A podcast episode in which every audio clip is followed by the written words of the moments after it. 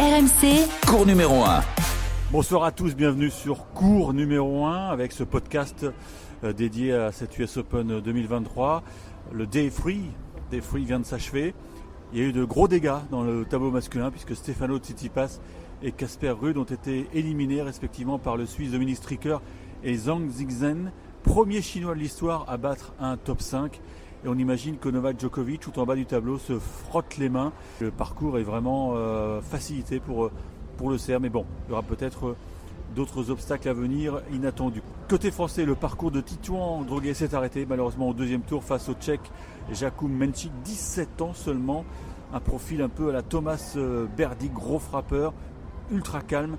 Et il, a construit sa victoire en, en 4-7 face au jeune Essonien qui repart donc de, de New York avec un, petit regret, mais surtout euh, bah, l'assurance euh, d'avoir pris date.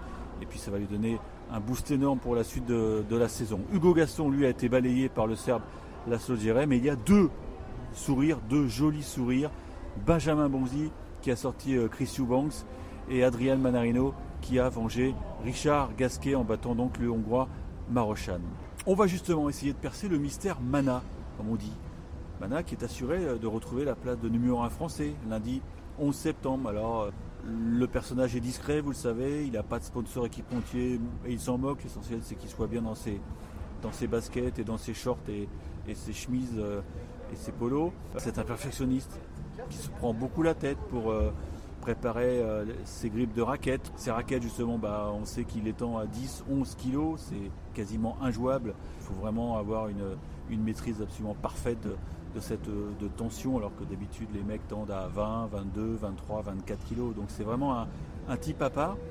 C'est aussi qu'il refuse de connaître euh, ses adversaires à l'avance, son coach qui l'en informe quelques heures avant d'entrer sur le cours. Voilà pourquoi donc les, conférences de presse avec Adrien Manaro sont vraiment différentes. Comme on dit, il faut essayer de trouver d'autres angles d'attaque.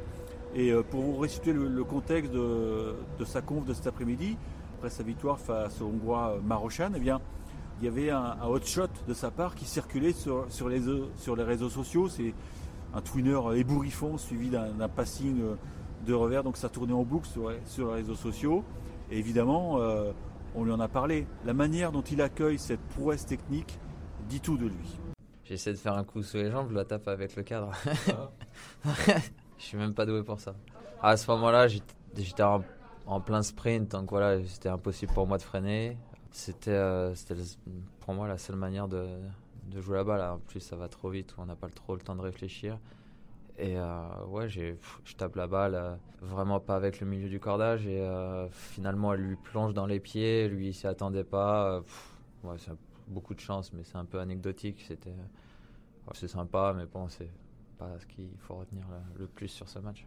Vous avez abordé le sujet il y a deux jours, mais ce côté perfectionniste, ça doit vous pourrir le cerveau, non Euh, Vous êtes rarement euh, épanoui, quoi. Ouais, après, bon, je suis rarement vraiment satisfait de mon niveau de jeu.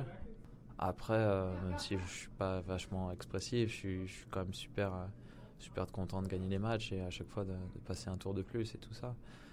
Ouais, pff, je sais pas, je serais peut-être satisfait quand, quand je grimperai un petit peu au classement. Pour l'instant, j'ai toujours l'impression que mon, mon niveau de jeu peut être largement meilleur en match. Donc euh, voilà, peut-être que un jour j'arriverai à, à atteindre le, le niveau que j'estime pouvoir avoir. Là, je serai satisfait, mais pour l'instant, en tout cas, j'ai l'impression que je, je suis loin d'avoir atteint le, le potentiel que, que je peux avoir. Et bah, c'est hyper encourageant et, et motivant, mais d'un autre côté, c'est un, c'est un peu frustrant de temps en temps.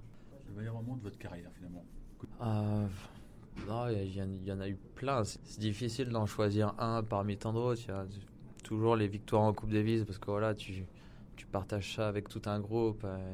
Et voilà, quand tu rentres sur le terrain, tu as envie de bien faire, mais surtout pour, pour toute l'équipe aussi les, les coéquipiers. Ça, c'est toujours un hyper, bons moments, hyper bons moments à partager. Moi, je me souviens avoir gagné un, un gros match en Australie. euh, contre Karatsev il y, a, il y a quelques années en, finissant à 2h30 du mat. C'était des moments un peu particuliers, mais quand tu partages avec des proches, c'est vraiment hyper agréable.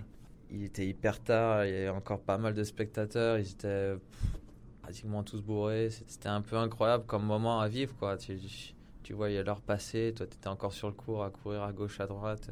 Au bout d'un moment, tu as le cerveau qui, qui, réfléchit plus trop. Voilà, tu passes d'un point à l'autre. Voilà, tu regardes, tu as, ton, toute ton équipe qui te pousse, qui, t'encourage. Pour moi, c'est les meilleurs moments à vivre. Quoi. Après, il y a aussi des nuits blanches et des défaites qui font très mal. Ça, on n'y pense pas assez, mais euh, c'est vrai que c'est un, métier qui est assez particulier. Quoi. Tu, passes par des émotions incroyables, que ce soit dans, le bon ou, dans le mauvais sens, mais euh, ouais, on se sent vivant, quoi. On a des émotions. Alors, grâce à ces performances depuis le mois de juin, depuis la mi-juin plus exactement, Adrian Manarino est donc le numéro un français à la race olympique. Hein que c'est un, calcul de points très spécifique. Donc il est euh, concrètement, il est quasiment assuré euh, d'être dans le cut euh, pour l'épreuve olympique de, Roland Garros.